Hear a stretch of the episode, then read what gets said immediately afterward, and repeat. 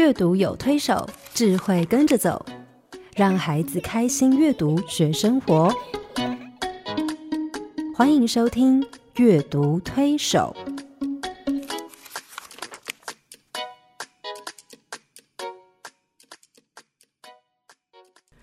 听众朋友，你好，我是黄乃玉。各位听众朋友，大家好，我是刘青燕，欢迎您再次加入阅读推手的行列。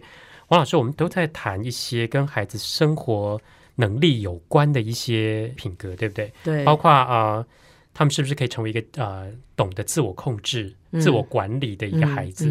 懂不懂得尊重别人？还有呢，他可不可以为自己所作所为、所做的决定负责？对呀，我想总归一句就是说。其实这些品格能力放在一个孩子身上，是要帮助他成为一个可以自己生活，而且懂得跟别人一起生活的一个人，一个个体。是对。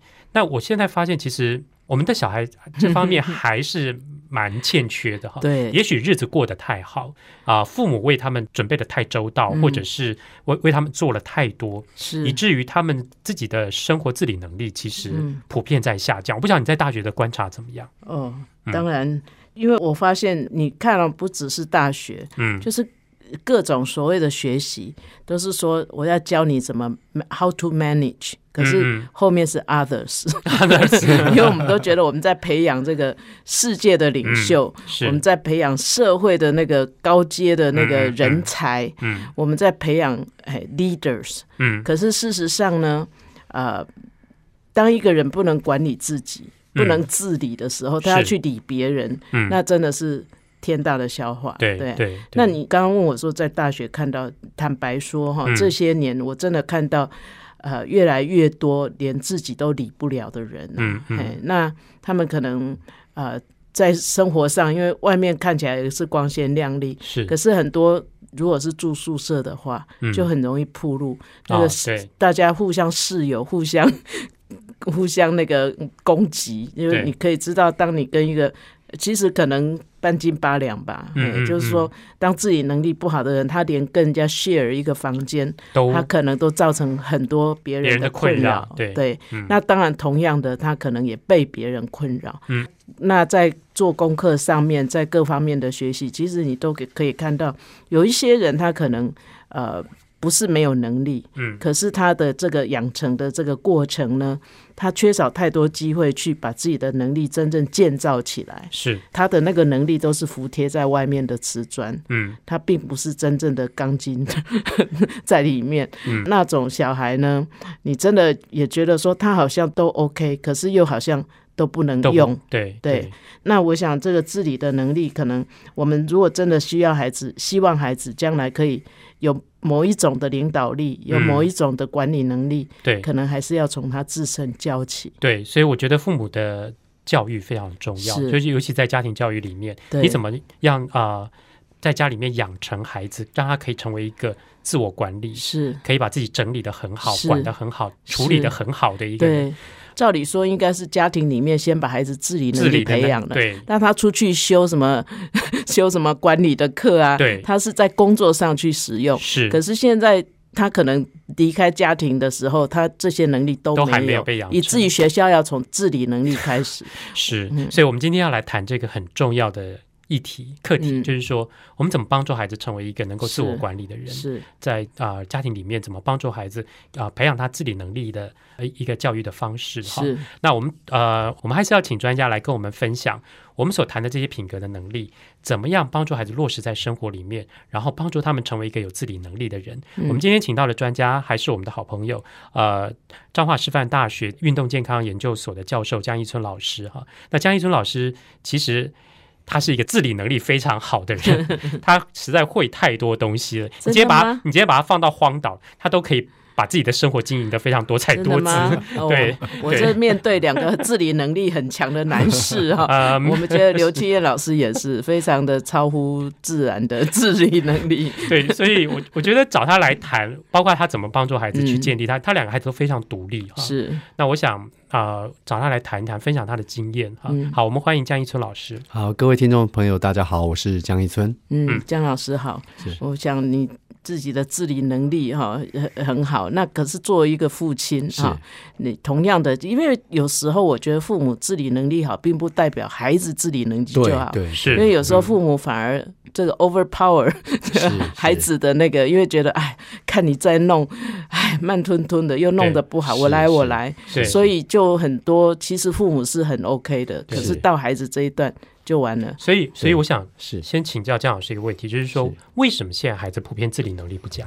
呃，我想其实应该跟现在的孩子少子化有很大的关系，因为家里就这么一个孩子，好，那你要爸妈就是四个眼睛就盯住一个孩子，有的甚至是八个眼睛，如果阿公阿妈在的话，所以变成说孩子其实没有机会让他去学习一些能力，抗议抗议，对，因为我是独生女，所以老师的自理能力很好吗？没有，就是我我觉得父母要要有那个有那个 sense，，对，有那个 sense，就我觉得。我父母虽然只有我一个孩子，可是他们都会要我，对，就是要我要处理，尤其面对生活的一些难题的时候。对，可是你知道他是。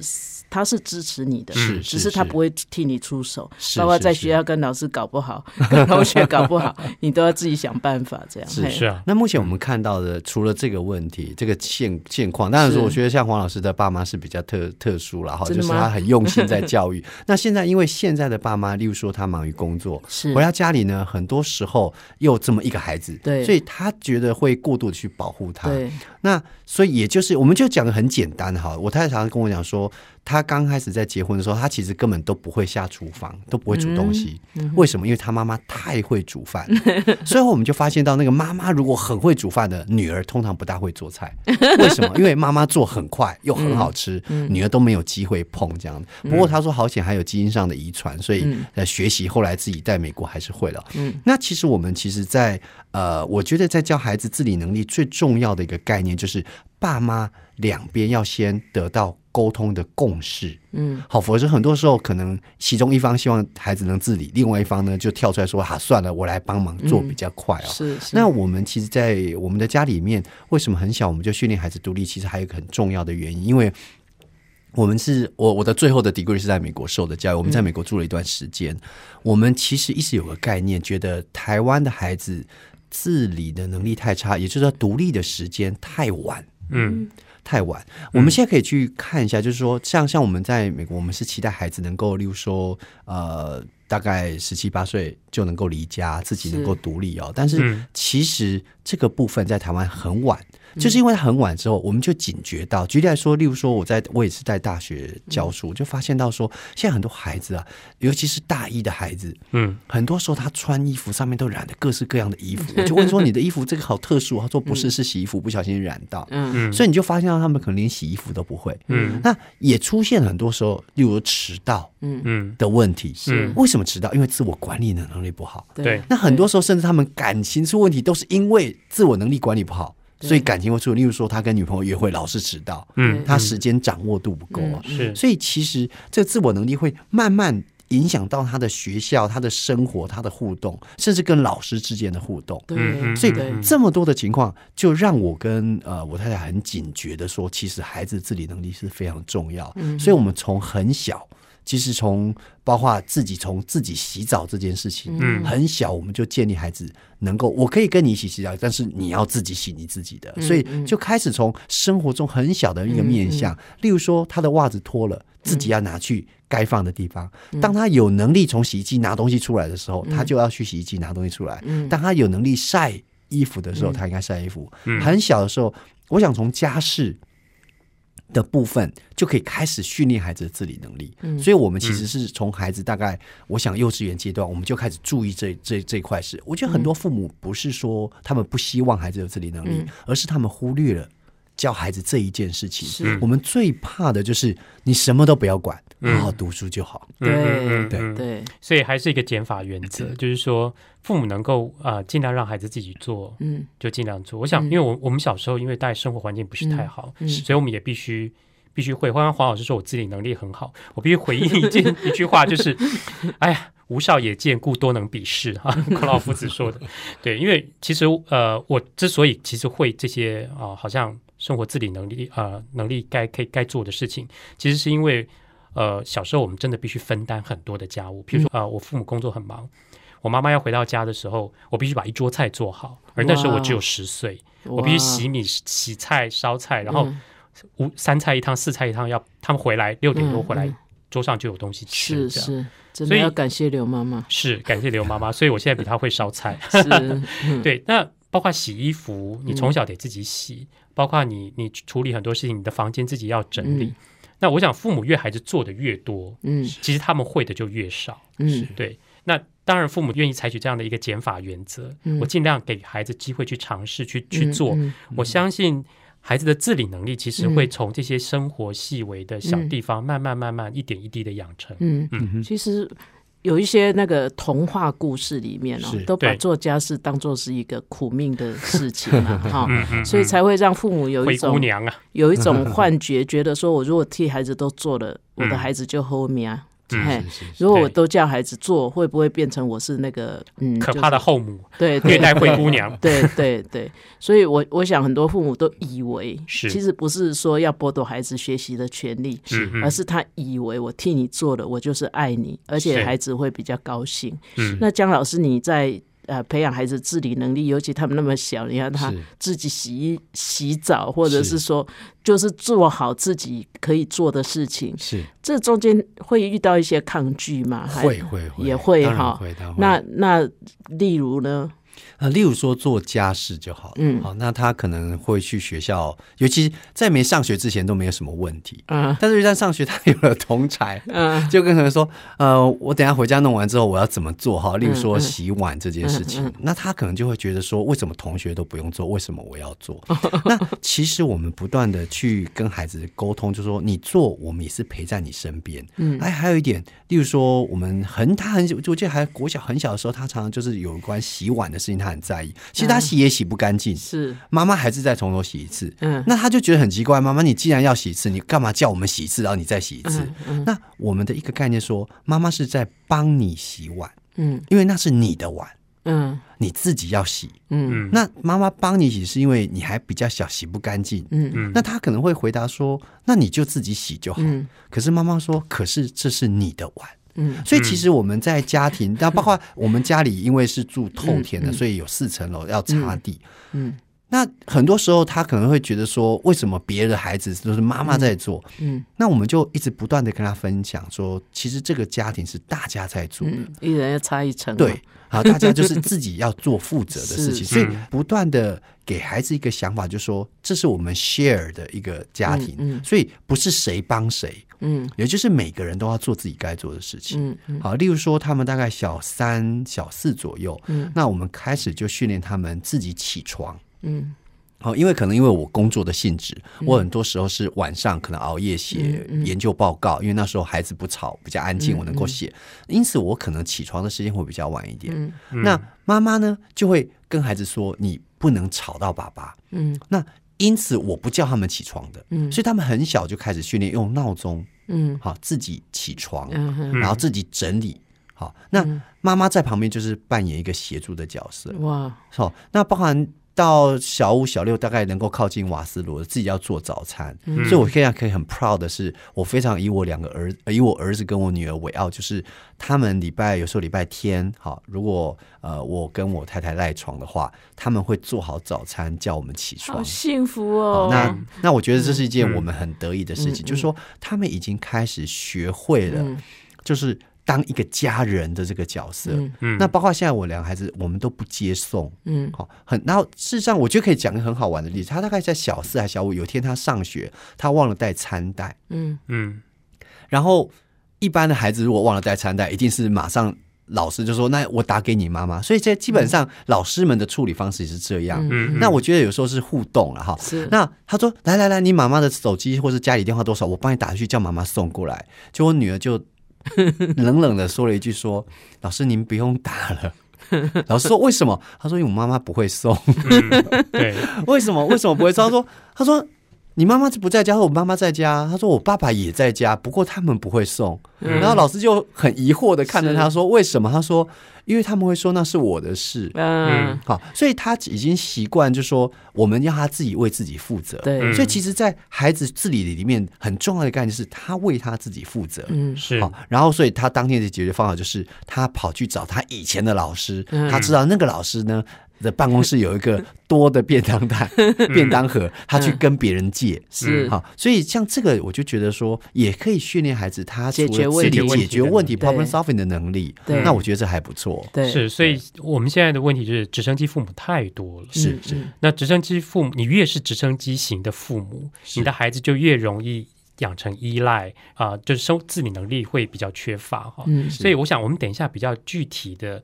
具体的来跟姜老师啊，请他分享，我们怎么从生活里面一些枝微末节的细节，来帮助孩子去养成他该有的自理能力。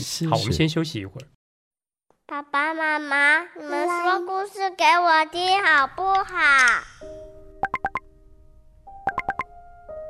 手机零距离，但跟孩子的心却遥远。古典音乐台阅读宝盒。用图画书陪伴孩子，让绘本共读开展孩子的笑颜。阅读宝盒独家订购专线：零四二二六零三九七七。好，我们刚刚提到孩子的自理能力的养成跟父母有非常大的关系。是，那我因为我们现在有太多太多直升机型的父母，是，所以养成孩子的自理能力越来越糟。是，那我想我们先给父母一些建议好了。好。那个姜老师，你觉得要怎么让父母自我察觉我是不是直升机父母，或者是当我察觉我是直升机父母的时候，我该怎么办？其实这一路上我一直在观察跟反省啊，哈，嗯，那我们会发现直升机父母以前很少，嗯，为什么？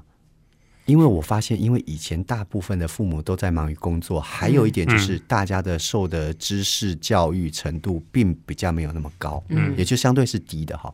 那通常很多时候，呃，我记得我爸妈，因为他们国小没有毕业，所以他们最常跟我讲的话是什么？就是这里赶紧想跨买，我买不 办，好，就是我不知道，你自己想一想。那因为现在很多的爸妈都受了高等教育，所以很多时候他都觉得自己很厉害。嗯，好，所以也就是我们之前在网上看到很多爸妈会干涉老师的一些教育的理念啊，恐龙父母、恐龙父母家长为什么会出现？因为大家都受了高等教育的过程当中，相对大家对自己的能力是有一定的。所谓的一定的预期，嗯，那也就是他觉得他懂很多之后，他试着想要去控制孩子，所以我会提到一个概念，就是控制的欲望，嗯。嗯，因为我懂得多，所以我认为我掌握的资源多，所以我希望帮你做出一个所谓对你最好的决定，嗯，好，里面包含什么？包含从小的接送，嗯，好，从小的功课。好，尤其是学士学学校老师教什么内容，好多家长都在帮小孩写功课。对对，和写功课就算了，有的时候甚至连作业哈都还当打手哈。那例如说日常生活，还有安排学校，我们现在很多家长在处心积虑帮他说，我帮你送到哪里，送到这里，好迁户口啦，好考私校啦，好很多很多的方式。那么甚至有些。家长会干涉孩子哦跟同学的互动，嗯，好，就是说哪个同学不要跟他当好朋友哈，或者有很多很多的问题，甚至是到后来他的选择科系，好，当然以前的爸妈都会期待哈我们念什么，但是事实上到后来最后决定很多时候是孩子本身还是有一定的空间，可现在会发现很多孩子他没有自我决定的空间，嗯嗯，那我会提醒这边的爸妈要去注意到一件事情是，如果有一天你的孩子二十五岁、三十岁，他回过来跟你说。我今天找不到工作，或者是我今天的工作不是我理想中的工作，嗯，或者我现在这个工作是我没有办法做一辈子，我不喜欢，嗯嗯，而这一切都要怪你，嗯，都是你害的，都是你害的，嗯，所以我觉得爸妈应该现在要不断的警觉，然后包括我自己也在做这样子的提醒，就说不可以因为我自己可能我我受了高等教育之后，我觉得我懂很多之后，我就帮孩子决定，嗯，还有一种是呃，爸妈会想要控制的是一种有所求的。爱，为什么呢？就是很多爸妈会期待自己孩子达成自己的梦想，嗯，或者是理想，是。也就是因为这种心态，嗯，他会产生直升机的状况，对，因为他希望把他导到一个他做不到，但是他很想做，但是他这辈子没有机会做了，所以他希望他的孩子帮他完成这个梦想。父母可能想说，要不然我这么辛苦干什么？对 对，如果我生养这个小孩，我没有一点 power，是可以让我自己。得到一些补偿或满足，我干嘛那么辛苦？所以也就是因为这种所谓的他很爱他，甚至视他为是我一个很重要的 property，一个我我所拥有的财产也好，那我当然希望希望你是最好的。嗯，那因此呢，呃，爸妈就会出现过多的控制的行为跟欲望，而想把这个孩子送到哪里？也就是因为这样子，可能就让孩子失去了。让他自己能够有自理的能力的学习的机会，嗯，因为一路上都是你安排好的。是啊，所以其实问题出在家长，就是说家长你家长其实为孩子做这么多，有时候是是因为怕他们犯错，嗯，怕他们做错，怕他们做不好，怕他们做错决定等等。是，但是有时候其实很多学习是从错误中学习的，而且孩子必须从他自己的决定、他自己的选择里面去为。他的决定跟选择付代价，嗯，或者是去负责。是，黄老师，你有一个很惨痛的经验，对不对？被我写成书，对，对啊，呃，妮妮的红长裤，是，我是女主角哦，是，所以那条红长裤，你你那时候决定你买那条红长裤，我其实这根本就是要跟我妈过不去，对，对，只要要表示说哈，你不要做我的决定，这样，嘿，可是我。忘了去自己去评估，说我有没有能力承担那个后果。对，是。所以其实呃，我觉得你妈妈的态度是好的，她就让你自己做决定。对。然后你去承担这件事情，你做决定的后果。对对。很痛苦哎，很痛苦。现在想起来还是觉得有一点心酸。但是，但是你的人生学到一门一辈子难忘。可是那个是要慢慢长大以后才了解。其实小时候还是觉得说啊，我妈好残忍。嗯，哎，觉得因为有时候父母也不想孩子不喜欢你，对对不对？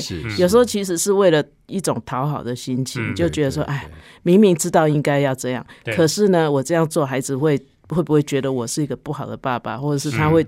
对我有所抱怨，是。可是其实如果你做的是一个正确，是为真的是为他好，嗯，eventually，我想他慢慢长大他会了解。可是我们现在就是太太寻求及时的和谐，是是，以至于我们就赔上了比较正确的方向。对，所以不忍心这件，父母的父母，你越不忍心，对，其实你就会让孩子失去更多自理的能力，对，因为你为他做的越来越多，对，是那。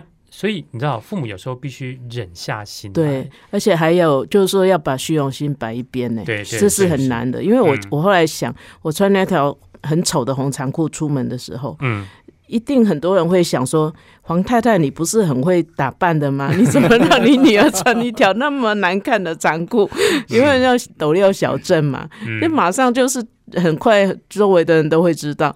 可是我觉得我妈就放下那个虚荣心、面子的问题。是啊，有很多时候父母会替孩子做太多，也是觉得孩子做的不好。对，那我就帮你做了，这样人家以为我孩子很好。对，人家以为我孩子很好，看起来很好，还是父母的面子问题。对对对，所以有时候就是说，要忍心之外，还要 放下虚荣心，我觉得很困难呢，非常困难。对。我这边倒是刚刚听到了黄老师所说，这个暂时的和谐是一个很重要的关键，因为现在父母真的很强调这个暂时的和谐或者暂时的一个状态。嗯，因为其实，在教孩子自理能力的过程当中，冲突是难免的。是，那你如果能够好好的基于真正爱他、跟他好好沟通的过程当中，但是仍然常常会出现冲突的情况。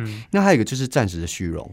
好，包括我女儿，她现在有时候在衣服的配色啦，在这常常也是会有这种状况。可是到后来，我们就会觉得说，好吧，你要这样，你就这样，你自己去承受哈。那包括我想，男孩子最常见就是天冷不肯加衣服这件事情，他觉得他穿多了就很丢脸，是好感觉自己很虚弱，所以常常有时候出去回来就很冷的回来。那几次之后，他自己就知道要加。嗯，所以我觉得就是。如果父母在教养过程当中能把眼光放远一点，嗯，暂时的一些冲突跟暂时的心理的不愉快，嗯，或者暂时的虚荣能够放下，我觉得是一件很重要的事情。嗯哼，对，我想很多父母不只是这样哈，他呃会尽可能满足孩子的要求，是，而不见得是需求。孩子想要什么，他就一直一直一直攻击，一直攻击。是，那父母的供给面越大，那孩子孩子这边他自己他只要一张嘴是。讲一句话，他就可以拿到他要的东西。是，久而久之，他其实觉得这个东西得来太容易，而他不需要靠他自己去负责，去为这件事情去付上代价。是，我不晓得江老师你怎么看这样的事情，或者是你会给啊父母什么样的建议这方面？呃，我我常在讲说，你给孩子从小是。充满满满的糖果，满满糖，很甜的生活，他长了一辈子就苦了，因为他习惯吃甜的。嗯，但是如果小时候你给他吃点苦，或者是不见得是吃苦了哈，就是说给他比较辛苦一点点，或者他可能需要一些学习的一个机会。嗯，他长大之后。他相对就可以过得相对比较甜、比较好的生活。嗯嗯。那所以说，现在其实我也发现到身边很多的爸妈，就是孩子的生日 party 啦，哦，或者哇做的这样子金碧辉煌的礼物啦，非常多，或者是 party 办的很豪华，找魔术师来。对，还有还，还有气球，还有什么各式各样。可是你要去思考一个问题：这个孩子将来他的能力。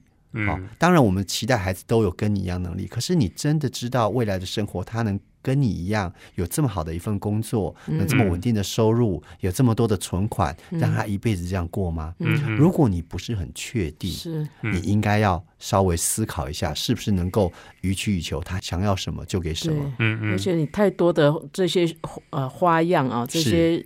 噱头，你不晓得这些来祝贺的小孩是为了这些东西，还是为了因为庆祝你孩子的生日？是，我觉得这个反而是一个干扰，因为可能孩子需要更需要建立的是他的人际，是，哎、而不是而不是用礼物的交换，对对对对对对对，所以其实呃，看，我们刚刚提到父母的不放心，父母的虚荣的面子哈，然后父母的过度的供给、过度，其实都会造成孩子自理能力的缺乏。嗯，那其实我想回头去想，就是说，我们我们为就是啊，江老师常常提到一个减法原则哈，你的生活里面的减法，包括啊为孩子做事情这件事情，呃，尽量可以让孩子参与的就参与。有时候父母呃必须啊忍下心来把手放掉。嗯。才能够让孩子自己学会走路，嗯，不然我想，如果你永远一直牵着孩子走，其实他很难，他自己靠自己的能力去走。对，那放手这件事情其实是困难的。嗯，对，父母怎么样？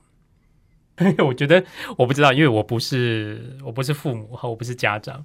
你从你的角度，你觉得你你，因为你知道很多父母就是卡在这里，我放不下手。是对。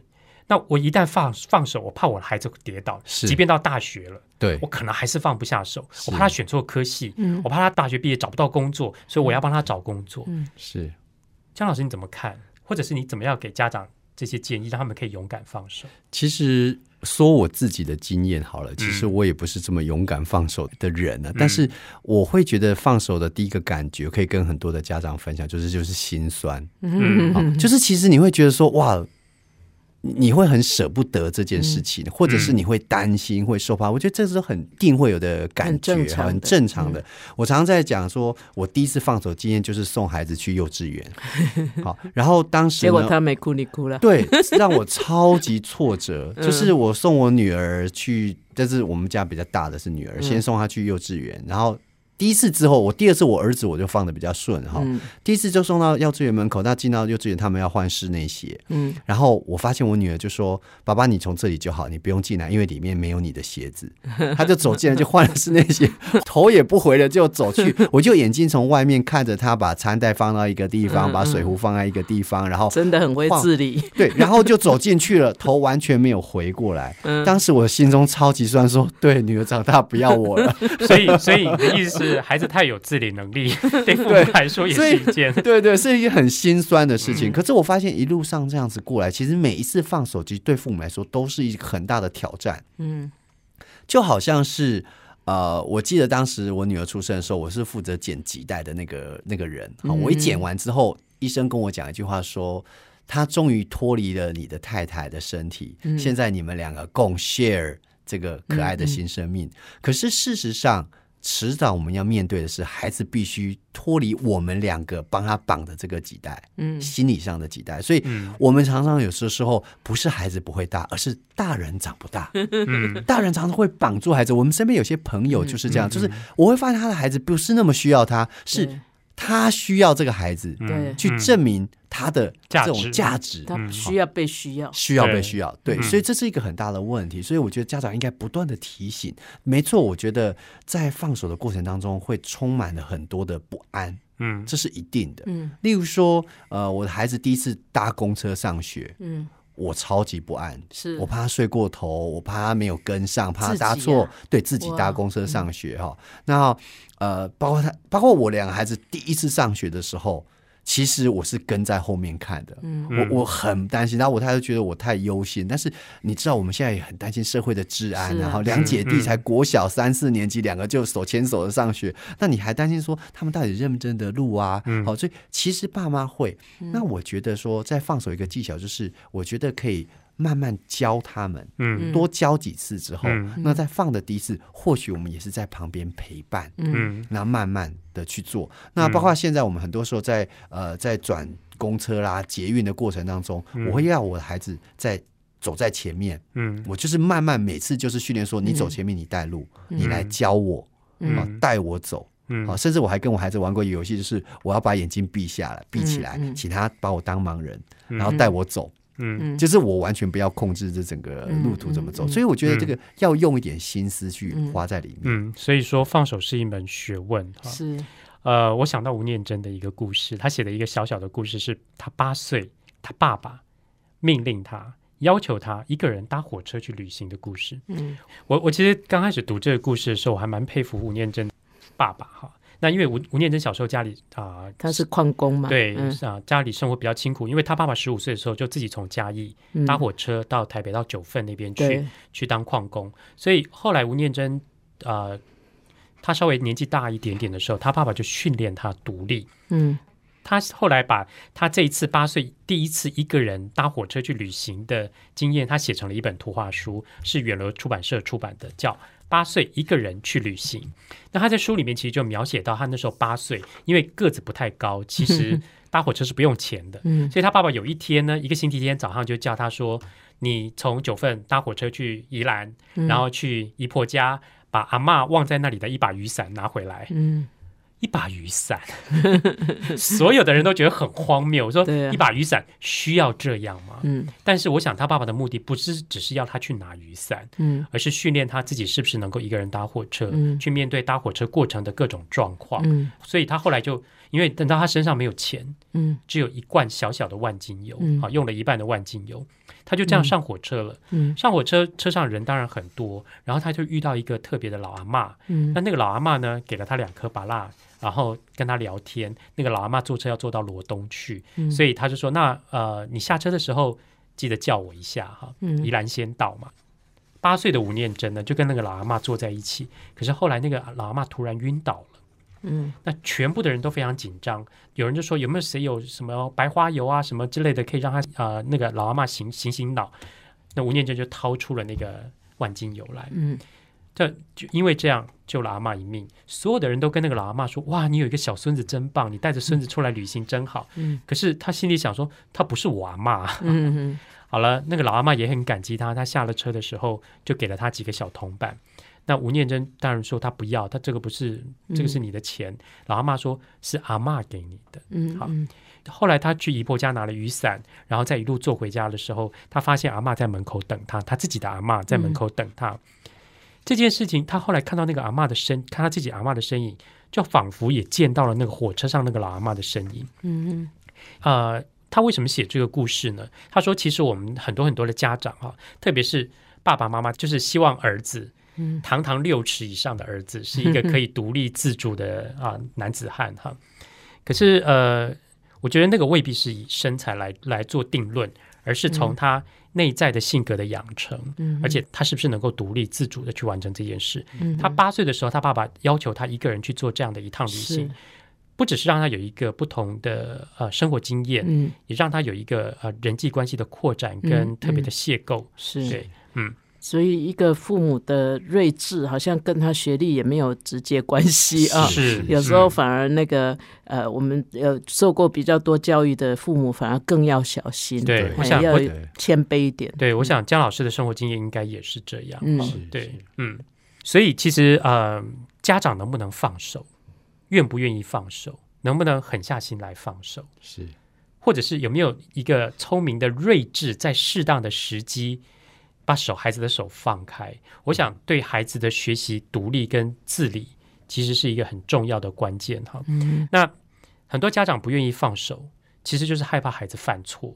是，就是说你会做错，你一定做不好。嗯，那做不好呢，可能对你自己不好，对我的面子也不好。嗯，那与其这样，不如我帮你做。对，而且我也不想收拾。对，我也不想收拾你的烂摊子哈。对，呃，我不知道，如果从这样的角度去看的话，那是不是同时也剥夺了孩子很多学习的机会呢？当然是啊，因为当你没有放手让孩子去体验，啊，这是他真正生活的的一个情况的时候，你你所给他的是一个。呃，你经过设计，或是经过包装，或是经过修饰的一个美好的环境，那这时候他其实没有办法真实回到真实的生活。所以，我们其实现在有很多的孩子，他其实没有办法知道这个社会是长得怎么样的，嗯，因为他过度被保护，有点像温室的花朵。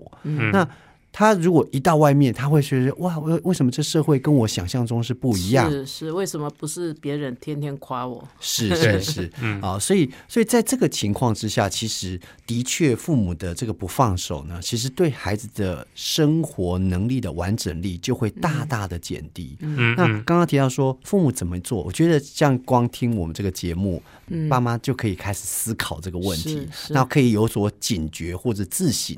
我觉得爸妈第一步要做的是自省跟警觉，说我是不是插手太多了，然后慢慢试着去说，开始去思考说未来我可以怎么做，然后可以说从一些比较生活平常的，我这边倒可以给大家给这边很多的家长一些小小例子哦，例如说，呃，你到现在还帮孩子折衣服吗？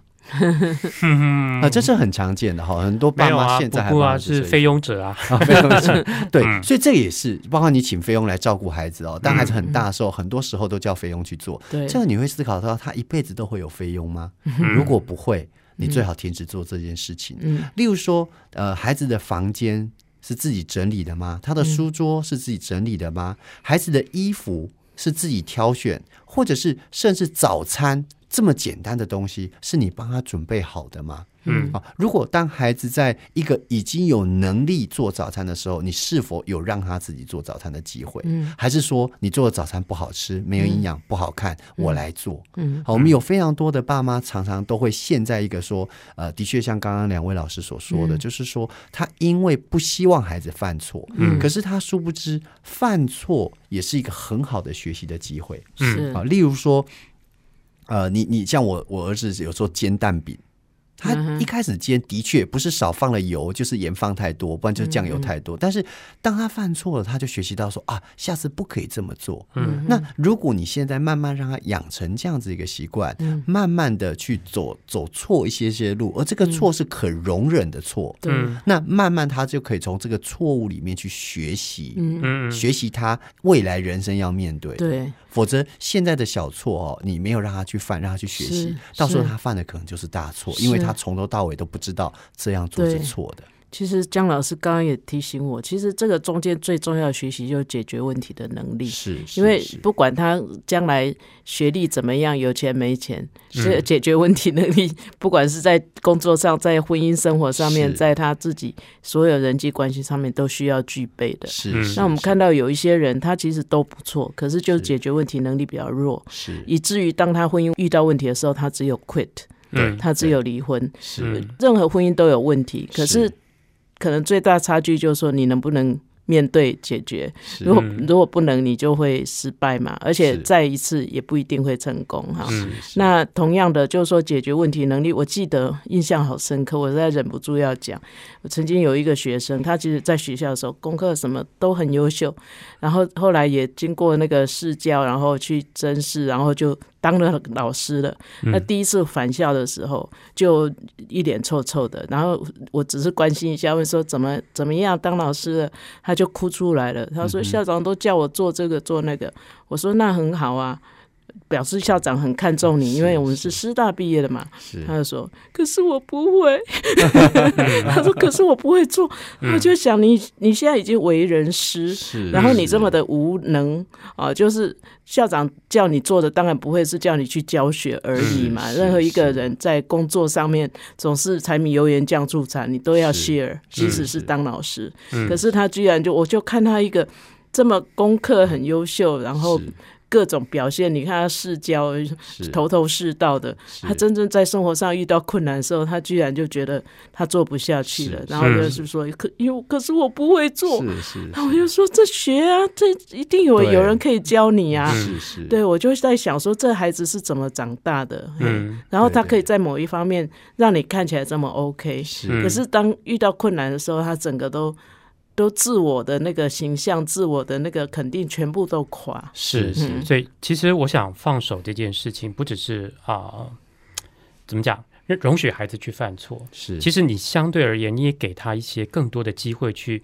尝试生活中的各种不同的面相，对，跟可能性，让他去经历、去体会。嗯，对。也许他这次对了，也许他下次错了。嗯，其实我觉得都无妨，他都可以从绝对的，对他也可以从里面去有很多的学习。嗯，那我想，如果可以帮助孩子去扩展他的这些生活经验，嗯，呃，父母愿意放手让他去尝试这个尝试呢，去冒险，是，其实对他来说就可以帮助他去建立。呃，各种生活上的自理能力。对，还有一个就是，其实他可以学到很多面对人生的态度。我举例来说，我两个孩子，有时候你在分配工作没有很均匀的时候，有的时候我就说：“来，弟弟，你再帮忙做这个。”那有一次，我记记得有一次，我就跟我儿子有个讨论，就是我连续教他做了三件事情，例如说拿茶拿茶杯啦、倒水啦，又做了三件事情，他就有点愤愤不平，说：“为什么又是我？” 嗯。那后来有一次，我就跟他分享一件事情，这事情也是我很晚我才体会到了，就是呃，我就跟他讲一个我的意思，说你知道为什么爸爸现在很忙？嗯，他说爸爸你为什么很忙？我说因为我的老板一直叫我做事情。嗯。然后呢，全系有这么多老师，每次我们主任又有什么事情，就是丢给我做。有一次我做了一件，做了两件，做了三件，到第四件的时候，我主任又把事情丢给我，我就有点生气的问主任说：“这是很多年前发生的事。” 我说：“我说 Why me？就是这么多人在这边，你为什么老是把这个事情有 deadline 的东西就丢给我？”那主任就淡淡的说了一句说。因为只有丢给你，事情才做得好。嗯，如果丢给别人，在那之前可能人家做不好。主任很高招呢。对，他就说，因为只有丢才做，所以你我就变成说，好像我就不断的去承担了很多的事情，然后才做得好。嗯，可是这个这个印象，因为是很多年前发生的事情啊。那后来等我有一天我当主管的时候，我发现好像这样做才是对的。是，因为你把这个事情丢给另外的人做，他可能待在这里还是出不来，所以只好。这个人就必须重复多做一些事情。我就把我在职场上的事情就告诉了我儿子。嗯，那我儿子听了就说：“哦，原来是这样。”我说：“爸爸现在口很渴，如果现在我叫你姐姐。”可能等我可能在两个钟头之后，我都喝不到一杯 水。对，所以说叫你，你马上就会去做。所以很多时候，这个孩子的，就是他的小小的生活上的智慧，或者面对以后职场的问题，说不定就是在这个小小的生活面向里面去学起来。嗯，那尤其是他对于。很多，例如说，孩子很常会讲公平，公平。我们就想说什么叫做公平，什么叫做正义？好，这个我们都可以在生活面向里面去讨论。那透过对孩子的自理能力的训练过程当中，孩子可以学了很多。是，所以这个是不是也有一点，就是说能者多劳？是，然后你越接，可是你能力就越好。是，哎，就变成是一个正向循环。对对，嗯，那那越不做的，越退缩的，他越没有机会磨练。是，然后就。就越滚越小，这样。对对对对，所以其实呃，父母要帮助孩子训练他，就或者是养成他的自理能力，好让他可以为自己的自己做选择，自己做决定，然后为自己的决定负责任哈。那这其实是呃，他我觉得一个孩子从小到大非常重要的嗯。呃品格养成。嗯，那我想都会影响到他将来日后嗯。进入社会或者是他自己成人组织家庭以后。啊，包括他的人际关系、他的家庭，包括他的工作，哈，嗯其实那个影响面会非常大的。你知道吗？我有一个体会，我觉得我们应该把对错、好坏的 range 放大，放大，对，不要觉得只有做到多少才是好，对，因为其实对孩子来讲，那个并不是很重要。对他只是只是一个过程。对对，重要的是他从那个过程里面是不是有一些学习跟经验。对，然后我相信他经历越多不同的过程，对，即便跌倒了，摔得遍体鳞伤了，对，当他爬起来，呃，把自己的伤口。啊，愈合了，好了，我相信他的抗体，他的能力又增加了一些，对，是，对，更知道怎么摔比较不会受伤，是，就像我从从小很会跌倒，姜老师很知道该怎么摔不会受伤，是。呀，好，我们今天节目就到这告一段落，接下来我们听听看黄老师有什么小叮咛，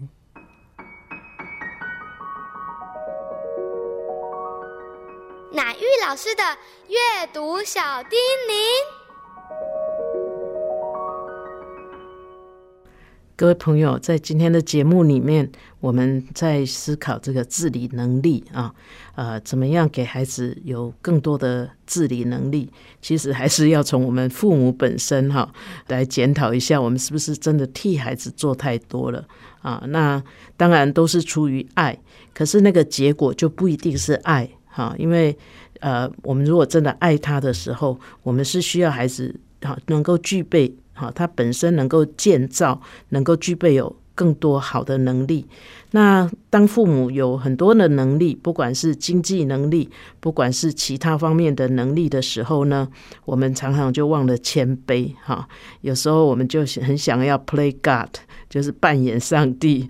我们觉得什么都给他搞定了，哈，那孩子一生就会很幸福。哈，呃，我想这是一种呃。就是大人哈，自己要好好的去想，你希望你的孩子将来能够懂得管理、懂得领导，他真的是先要管理自己、领导自己哈。那这个过程呢，我想也是需要父母一些耐心的。另外呢，我想今天姜老师也提醒我们哈，就呃，其实让孩子好。学着呃处理家里的一些家事，哈，从小养成，我觉得真的是还觉得很不容易耶，因为他们哈夫妻两个就是呃让孩子真的从小他就做到，而且他要忍心要放手，哈，而且要暂时呃这个放下不一定呃孩子高兴的事，哈，有时候我们为了。呃，寻求一时的和谐，或是有时候是出于虚荣啊，我们就替孩子做的过多。呃，其实这个过程都是不知不觉的，可是有时候察觉的时候，哈，你感觉那个孩子的一些问题已经出现了，那你也不要挫折，其实永远都可以再开始哈。我我觉得那个自觉是所有改变的起点呐，哈！如果我们没有提醒，可能你就一直不会觉得那有什么问题，哈。所以呃，我们希望我们的孩子将来长大，他面对他周围的环境，他面对他的人生，他不会老是心里很害怕，说可是我不会哈，因为他。如果能够从小哈学会自理能力，我想他就会更有自信啊。即使不会的事情，他都有把握可以学会。本节目由 FM 九七点七台中古典音乐台制作播出，邀您一同享受阅读，丰富孩子的生命。如果你对这个节目有任何想法、建议，我们都很欢迎你在 Apple Podcast 留言打分评星，也邀请你订阅这个节目并分享给身边的朋友。感谢您的收听，我们下集再见，拜拜。